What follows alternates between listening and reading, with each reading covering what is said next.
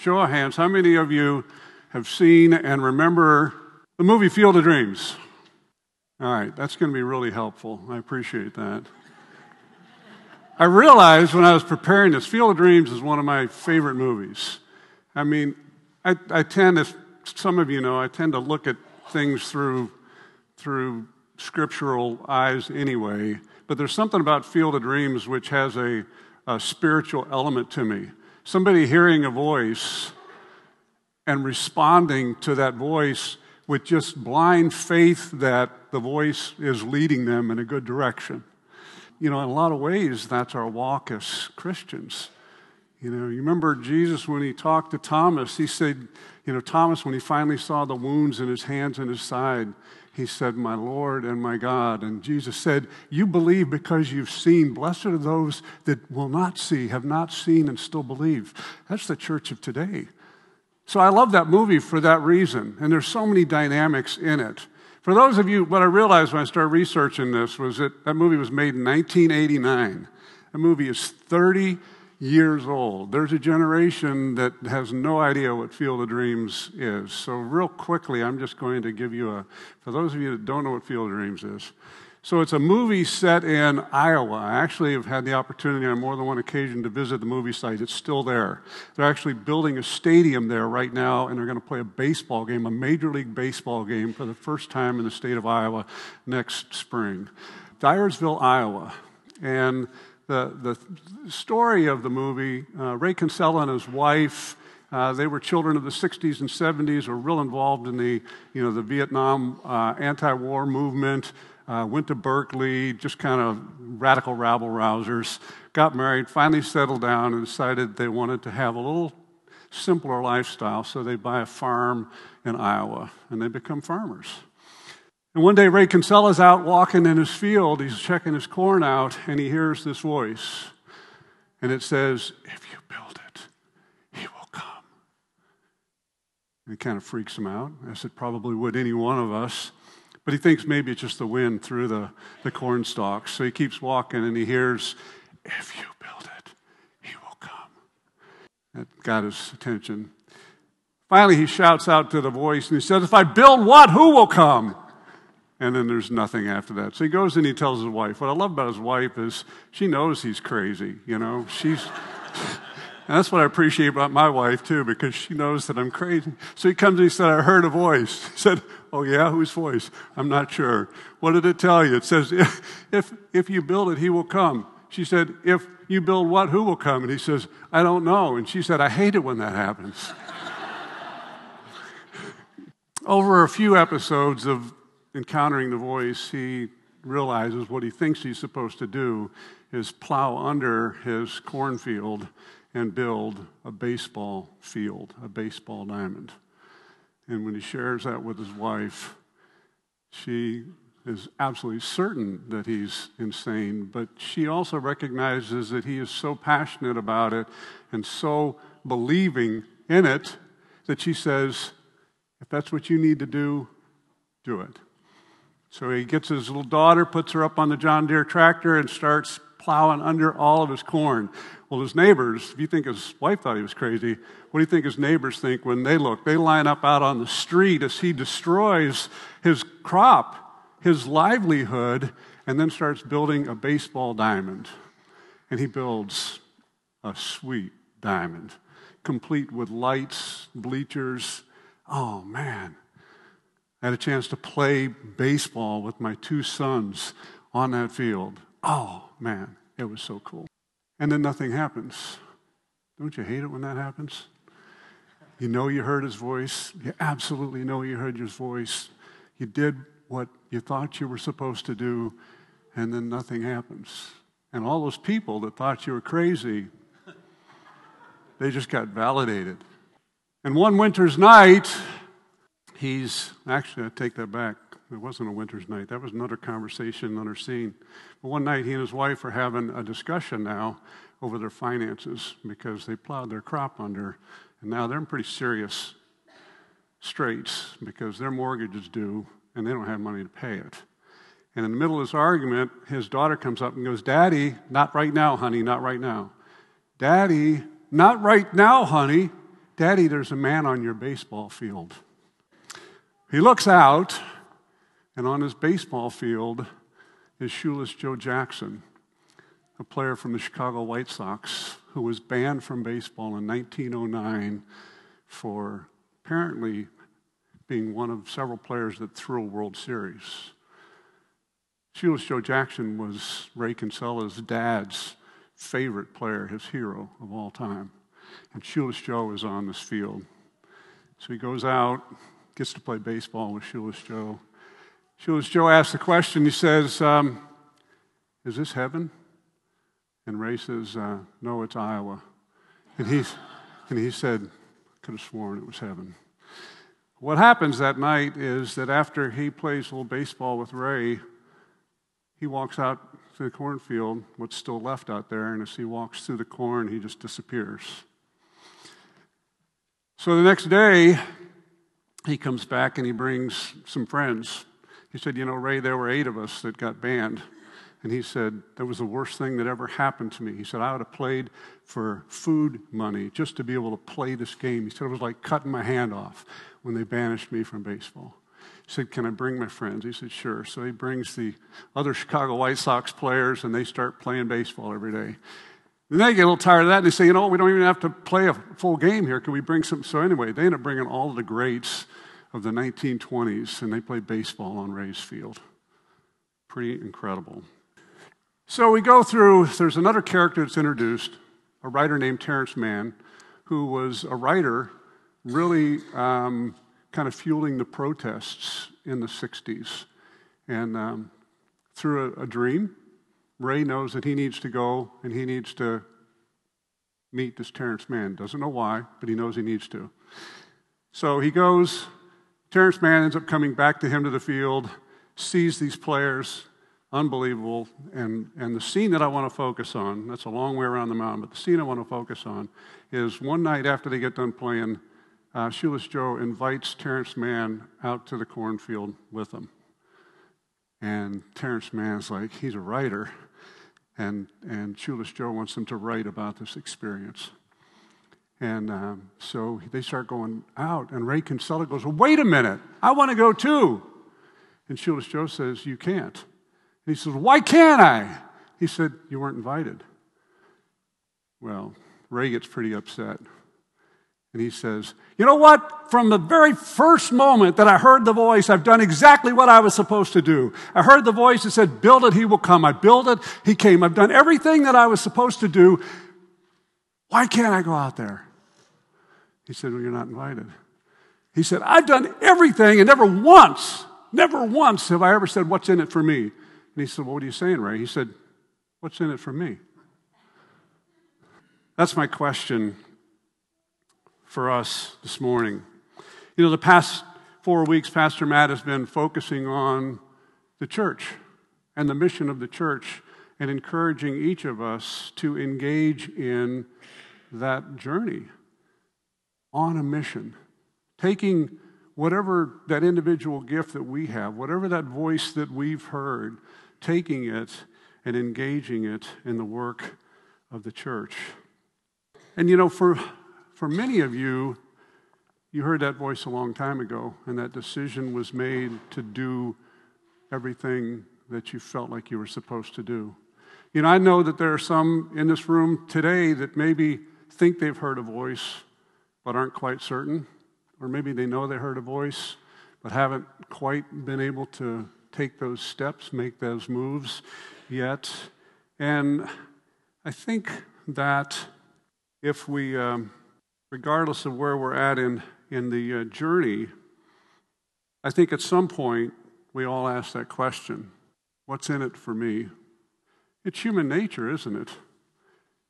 You know, following Christ is not an easy thing. Um, you know, Jesus said, if they hate you, they hated me first. Don't be surprised at the trials that you're encountering because the world hated me before it hated you. So it's not a decision to be taken lightly, and I think all of us at some point in time either have voiced or felt that, you know, God, what's in it for me? I've done everything, and I don't really quite understand. And I'm going to try to answer that question to an extent this morning. And I think really the simple answer to, you know, what's in it for me really depends on how we go about responding to that voice. Now, I'm going to make a couple of assumptions. I'm going to assume that you've either decided to follow God's plan and purpose or that you have had the tug on your heart and it's something that you've considered, something that you're in the midst of working through. You know, if you've already rejected God's plan, then this isn't going to have any, any value uh, to you. If you've rejected God's plan of salvation and you refuse to listen to the urges of His Spirit, then what's in it for you, according to Scripture, includes weeping and gnashing of teeth, and that doesn't sound good, but that's the reality, the truth of, of Scripture. For those that are on the journey seeking or seeking God's will for their life right now, this is for you. So I want to share a, a personal. Earlier this year, I started considering taking on what would be a monumental task, something that would take months of preparation, something that would push me physically and mentally beyond anything that I had ever taken on in my life. And honestly, uh, the chance of uh, succeeding um, would require an absolute all in commitment, and I really wasn't certain that I wanted to go there. And so one morning I just cried out to God and I said, Lord, do I really want to do this? And on the surface, that sounds like a good thing, right? I'm including God in the decision. I want his endorsement. I want his affirmation that it's what I'm supposed to be doing. But you know, the very first thing that I heard the Spirit say was, It's the wrong question, Russ. And I said, Well, how is that the wrong question, God? And he said, Well, first off, if it was something you didn't want to do, you wouldn't even ask me, right? Well, yeah, how often do we go to God and go, God, I don't really want to do this. What do you think? So he said, Just the fact that you came and said, Do I want to do this, Lord? The simple answer to that is, Well, yes, Russ, you probably want to do it because you wouldn't have asked me if you didn't want to do it but it's still the wrong question. The right question is Lord, do we want to do this? Do we want to do this? You know, and as soon as I felt that in my spirit, I was immediately humbled because the spirit was right. Imagine that. But right on the heels of that, two verses came to mind. John 15, 5 says, I'm the vine, you are the branches. What? Apart from me, you can do nothing, right? Apart from me, you can do nothing. And then immediately Philippians 4:13, I can do all things through who? Through Christ who strengthens me. And I realized that the question for each one of us has to be, Lord, what do we do? What do we do? You know, I think one of the common misconceptions about being a true follower of Christ is that it's God forcing us to do something we don't want to do, and we grit our teeth and we get through it because in the end there's going to be some kind of reward. And I think that's a terrible misconception of what God calls us to do. The scripture says that we are fearfully and wonderfully made, that God knit us together in our mother's womb, that no two of us are identical. It was not cookie cutter stamp out the church, it was make unique, incredibly intricate, gifted creatures that when you weave them together and they come together, they do amazing things, and each one is a single part. You know, in, in 1 Corinthians 12, it talks about the parts of the body. And one of my favorite passages says that the least seemly member of the body should be the one that's bestowed the most abundant honor. Because you know what? You take one piece out and something's missing, and guess what? You've got a bunch of deacons standing in the back of the church waiting for a cue to come forward with the offering place because the one piece that's missing didn't give them a cue. Everything is, everyone's necessary, each one of us. So, the answer to what's in it for me, I think ultimately boils down to which camp we fall in. And I, I tend to be pretty simplistic. Um, and, and I like three examples because I usually can't remember more than the first two anyway. So, so I've got three. So we already talked about camp number one. Those who reject God's involvement in their life, we've already talked about that. And, and can I just say, if there's someone sitting here today that has rejected that, and for some reason you're here today, don't leave today without dealing with that. Scripture says that God loved us so much, He sent His only Son. He sent the very best that He had to earth to live a perfect life, to pay a debt that I owed. And Jesus sacrificed himself willingly, and because of that, all I have to do is receive the gift that he offers, which is a gift of eternal life. He says, I paid your price, and I want you with me. If you're here and you've rejected that at some point in time, maybe you feel like I've done something that I can't be forgiven. There's no way in the world God could forgive me. You don't know what I've done. Whatever. There's anything you've done that hadn't been done before, and God's forgiven every single thing. So we've got camp number two. That's the Frank Sinatra group. I did it my way. Right? I love that song, but I can tell you there isn't anything in Scripture that lines up very well with it. I did it my way. You know, this is kind of sobering, and, and I, but it's Matthew 7 21, 22. This is the uh, separation of the sheep, sheep and the goats. Listen to this. Jesus says, Not everyone who says to me, Lord, Lord, will enter the kingdom of heaven, but he who does the will of my Father. Many will say to me on that day, Lord, Lord, did we not prophesy in your name, and in your name cast out demons, and in your name perform many miracles? And I will declare to them, Depart from me, I knew you not. You know, sadly, the I did it my way. I'm not saying that it's a, an absolute you know, stamp of condemnation, but it certainly does not end up in a, in a good place. So, assuming that all of us are not getting neon sign messages from God, is there scripture that helps guide us and what He really wants from us? And the Jeopardy answer is Does Scripture give us any guidelines at all? I was hoping that somebody would say, What is yes? But that was also assuming that people are my age too, so the Jeopardy answer is what is yes? Matthew 5, Sermon on the Mount. I know Pastor Matt looked at this in the very first week, but I want to look at just one section of this and wind down here.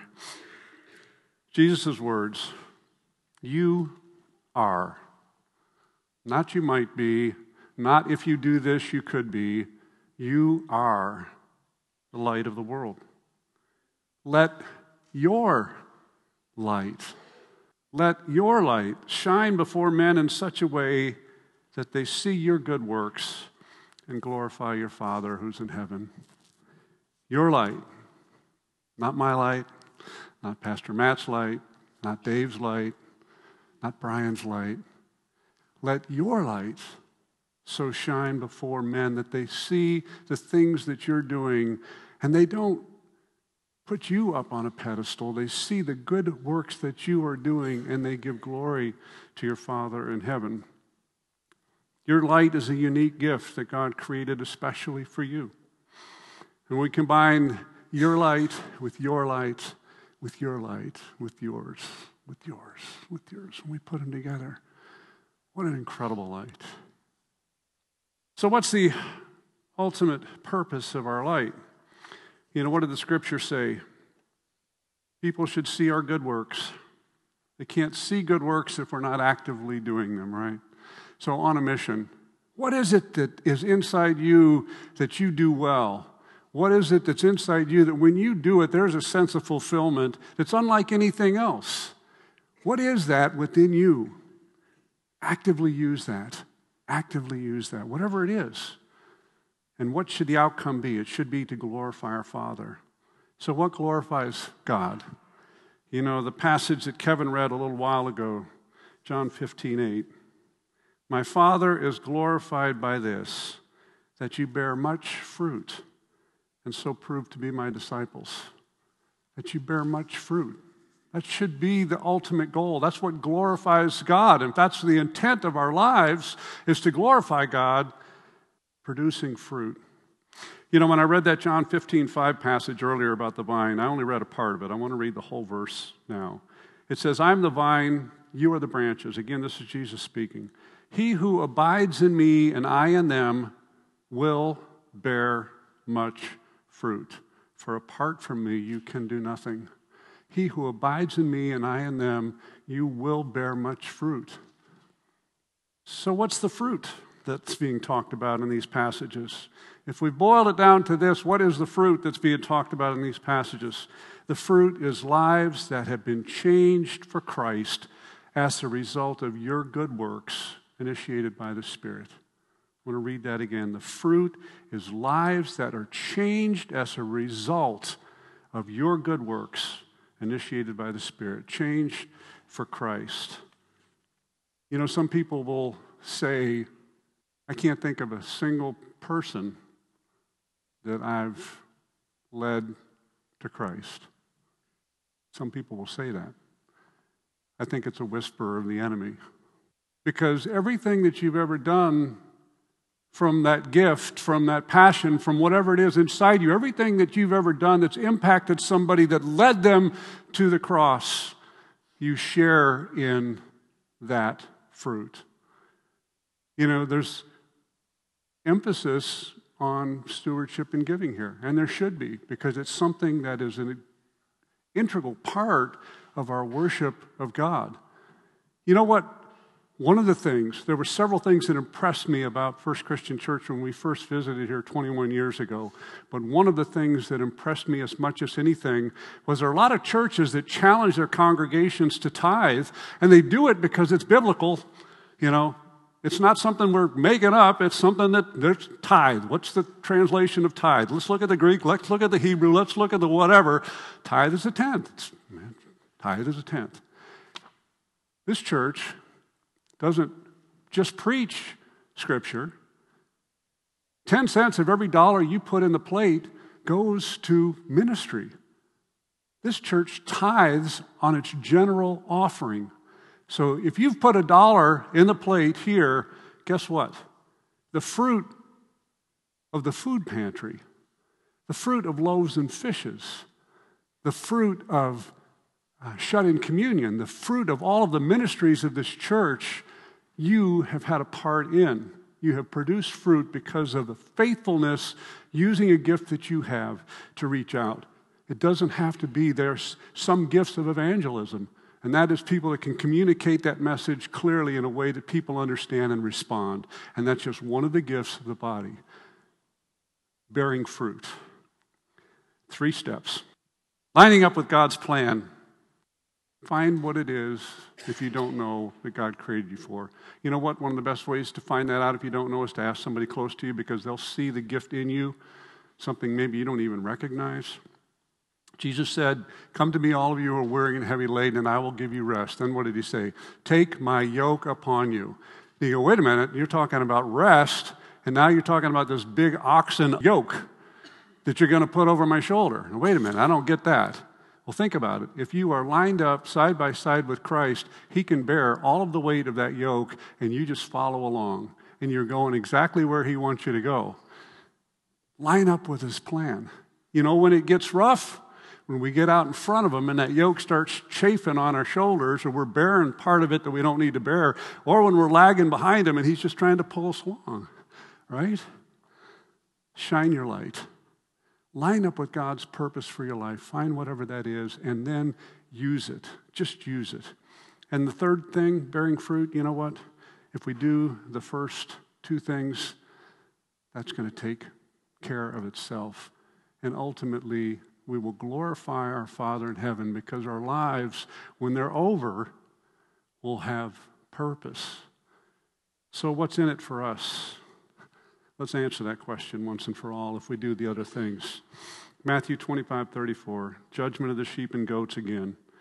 Then the king will say, Come, you who are blessed of my Father, inherit the kingdom prepared for you. Prepared for you. Each one of us. John 1, excuse me, James 1:12. Blessed is the one who perseveres under trial, for once he has been approved, he will receive the crown of life which the Lord has promised to those who love him. What's in it for us? Well done, good and faithful servant. The approval of our Father, an eternity to spend in his kingdom, the kingdom of heaven. And a crown, you know, scripture says that we're going to receive a crown. It'll be a reward for everything meaningful that we ever did. And you know what scripture also says we're going to do? We're not going to take that crown and build a glass case and put it on our mantle. It says we're going to fall on our knees and we're going to give it back to Jesus. We're going to place it in front of Him because apart from Him, we couldn't have done anything. Because of Him, we can do all things. You know, we, we, we, each of you, me, most importantly, God's Holy Spirit, we are on a mission. You want to come along? Seems like it's worth it to me. Let's pray. God, you're so good. We don't understand your love. Sometimes, Father, we don't understand your purposes. But your word is so clear, and I'm so grateful for the promises of it. And Father, I'm thankful for each and every person sitting in this room right now because they are a unique creation of yours and they are vital to what you are calling this church to be and to do. Father, help us take each step. Thy word is a light unto my feet. Father, all we need to see is what the next step is. Let us not get bogged down sometimes in all of the other stuff. Help us to be obedient and faithful to the next step.